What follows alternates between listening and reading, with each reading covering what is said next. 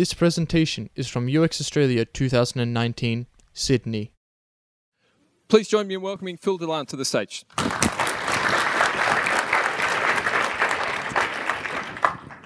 I don't like rules too much. That's because I'm French. And for us, there's really one way to handle rules. If things get serious, we go on strike. And if things get even more serious, we go on hunger strike of croissant. But uh, we never take it to that extreme. Uh, by the way, uh, I'm Phil. This is my team. There's a clever Photoshop, Photoshop hack here because it's always impossible to, to get everyone on on a photo, but no one will notice, surely. That's at UX Camp in Perth a few weeks ago. We had a lot of fun, as you can see. I work for Readify. Let's talk about breaking the rules. It's 1903, and someone, a researcher, joins Thomas Edison's team and asks him about the rules in the laboratory. And Thomas Edison famously replies, There are no rules here. We're trying to accomplish something. Beautiful, right? Now, of course, there's a lot of rules.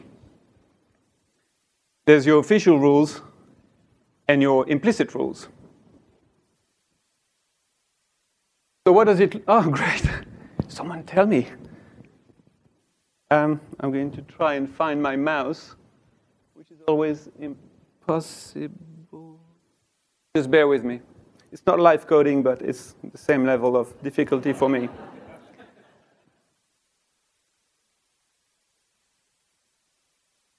happy face. So, what does it look like when you're trying to make a living as a designer out there in the vast world? Well, there's an industry we're part of. It's probably good to know what sort of rules apply there. Now, you may be working in healthcare or finance or education. That comes with a set of rules. There's a state, a country. Maybe you're working on products that are shipped outside of your country. In that case, you have to be aware of uh, the laws and regulations in place. You work probably for an organization, or if you're a consultant for other organizations that have their own ways of working. On a project, on a team, don't talk to that guy. A lot of ways of working, a lot of uh, uh, un- unwritten rules as well. And I'd like to say, hopefully, there's also yourself. There's probably a few lines you don't want to cross. Like, I'll never eat Vegemite again, or something like that. But yeah, it's, it's a lot of rules, and it's not like we wake up every morning going, oh, why? It's so hard, let's stay in bed. Like, designing is really too hard. But really, we have to face them. And the question that's really in our toolbox, and that we probably use every day, hopefully a few times a day is, is the question why. We need to be asking why. We need to be challenging things. You probably know about the, the five whys, uh, or Simon Sinek, Start with Why. Great book. Um, another question that usually follows this is who came up with that law? Who came up with that rule? Which to me is usually a bit of a synonym of how much trouble am I going to get into once I start you know, pushing against this. Now, unless we question things, I'd argue we're not exactly designers. We're implementers or operators. But I want to be a designer. Uh, by the way, a, a, quick disclaimer I'm, I'm fine with the rules. Um, I drive on the right side of the road, which is the left side in Australia. I learned that progressively, now I know it. Um, I pay my taxes, and we agree. Usually, rules are here to provide a safe environment for all of us to live in harmony. But sometimes you need to push back against certain rules, maybe sometimes break them. What I'd like to do is consider five areas of design and see what sort of rules can apply, we only have 20 minutes, and how we might approach them. Are we good? Let's go. Okay, let's start with product strategy. There's no innovation without breaking the rules. So of course, I'm going to bring up the Uber BNBs, uh, all those products that have changed our lives, or probably that we use much more than we did a few years ago, but they've broken the rules in certain industries. The funny thing is now new laws have to be put in place to control the new territories that these have revealed. Uh, for example, if you rent an apartment, there's probably going to be an Airbnb clause. Uber are also fighting with the French actually being on strike at the moment. The French Uber riders, they're on strike. It's just you know a cycle, right? So break the rules and get your rules broken. If that's a thing. Now, of course, there's more industries to disrupt. I just wanted to bring up one example here. You may have heard of King Price. There's a, they're a car insurance company. And they've actually gone, why should we be paying the same premiums for our cars throughout the years when the car value goes down progressively? Every month my car is worth less money. So let's, let's start an insurance model where the premiums decrease throughout time as the value of your car decreases throughout time. Great idea, right? Why did nobody think about it before? Well, first, because we need to ask why more often. I really believe we should be asking why more often. Another reason next to that, obviously, is for established businesses whose business model relies on that and on you know, milking that cow, obviously you don't want to challenge that. Hence, you need disruption. So breaking the rules at, a, at an industry level is massive. A lot of people are trying to do that. But you don't have to go to that level to break rules. You can go at much smaller levels. You can go at interaction level. Let's look at product designer. God, I'm thirsty, aren't you?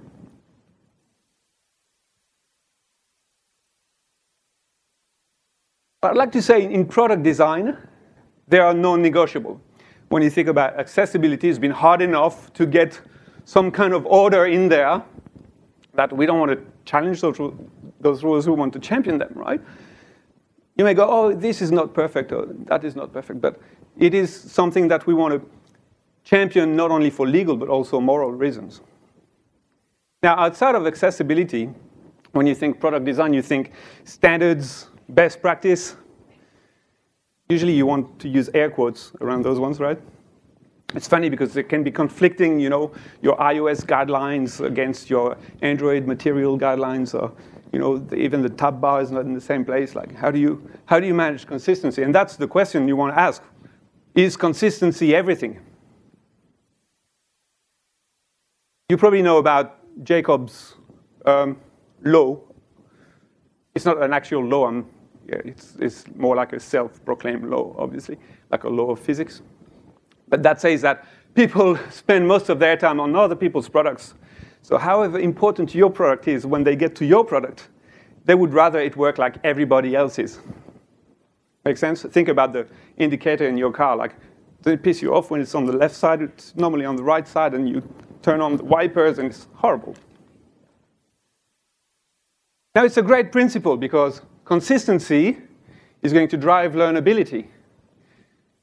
That being said, when people start using your product more and more, isn't the importance of learnability going to decline in favor of usability if there's a, a fence there? So Jared Spool, a few months ago, you may have seen that on Twitter, but also in, in an article, he argues that it's okay to be inconsistent with the rest of the world as long as you rely on the user's current knowledge. Okay, it's a bit abstract. Let's look at an example. So this one was uh, raised by Theo Strauss. In most applications, at the top of the screen, you've got a search bar on mobile applications, probably on desktop applications as well. So it's not a, it's not a rule, okay? It's a, it's a standard uh, convention that you break at your own risk. But it's exactly what a team did at Lyft and they move the search bar at the bottom of the screen. It's the main functionality. You're looking for a car. You just want to ping the, your, your destination. So it's really the rule of thumbs, and I really mean the rule of where your thumbs go, right? That usually when you're ordering a taxi, when you're calling a taxi, you may be, well, you're probably going to be using one hand. I was probably this morning when I realized I was half an hour late for the sound check. But your, your other hand may be holding a bag or an umbrella or someone's hand if you're a bit of a romantic. So it makes sense in that context to break that rule. So what's the golden rule of breaking rules in interaction design? Well, talking about consistency, the one thing you should consistently do is take it back to the user and research and validate and test with the users. Because a standard is nothing outside the context of use. Do we agree? Now, we've talked about delivering, uh, designing products. Let's, let's talk about how we deliver products. I'm going to have another sip of that beautiful water there.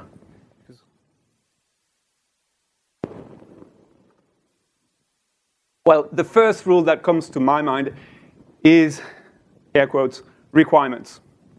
And I love how, in his book User Story Mapping, Jeff Patton he speaks about requirements as being another word for shut up.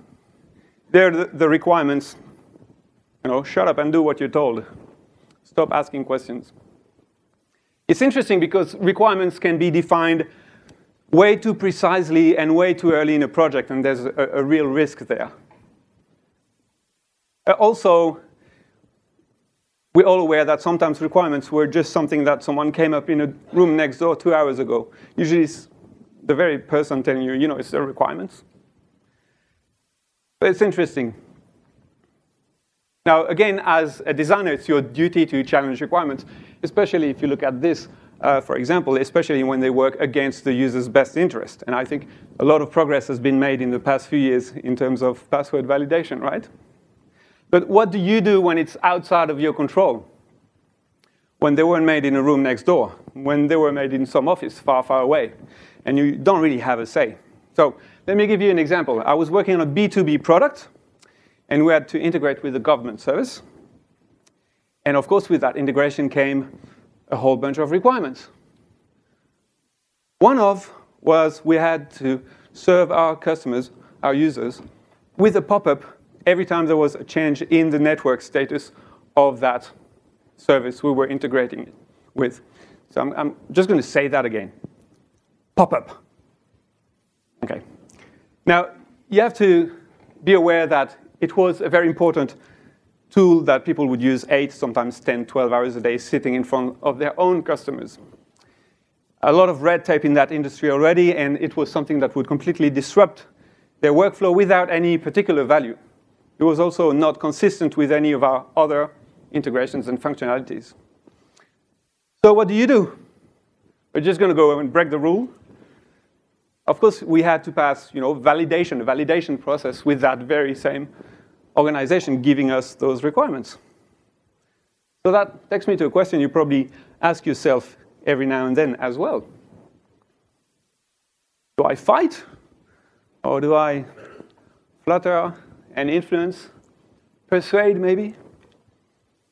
Now, in that case, after a few fruitless meetings and a few conversations, we thought we, we, thought we weren't really going anywhere.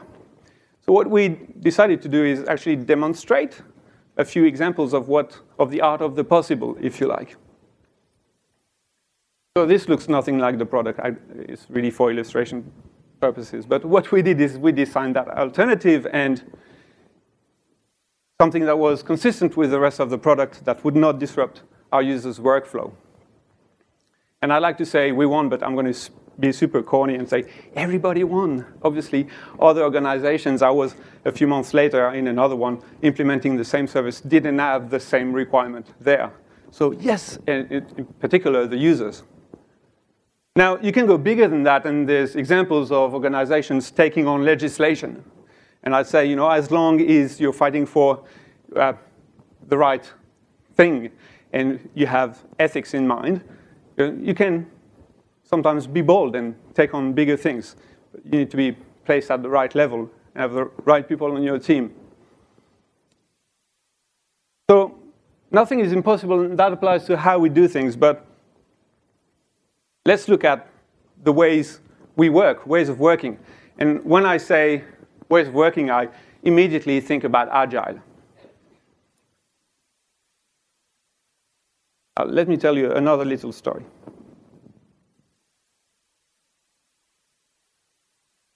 More of a fable, actually. This is a siloed organization. See, it's hierarchical, divided, it's command and control.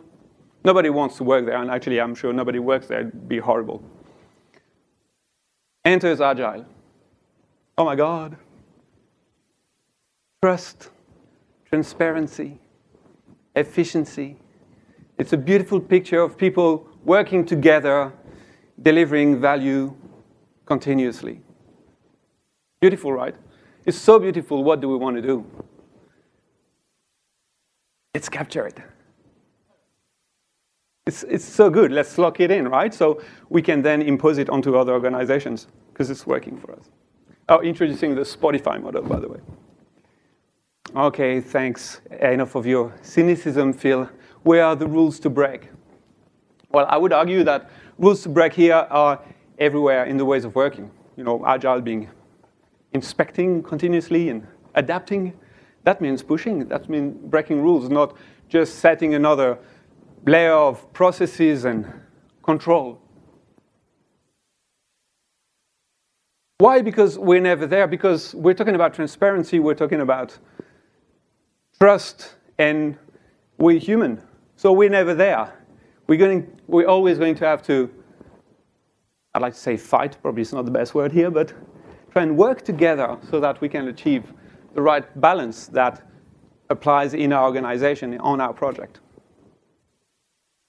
So it's weird how sometimes challenging the rules that apply to us is the hardest thing. Which takes me to the fifth point. So I'd like to tell you about a rule that I applied to myself. Confession time, here it is. I don't do focus groups. I know it's a bit binary, like, oh, Phil, we're surprised. We thought you were an open minded person. I don't do focus groups in particular for things like product validation. Right? There's too much bias. People tell you what you want to hear. Where are my 50 bucks? Teacher's pet sort of syndrome. Oh, is that my timing?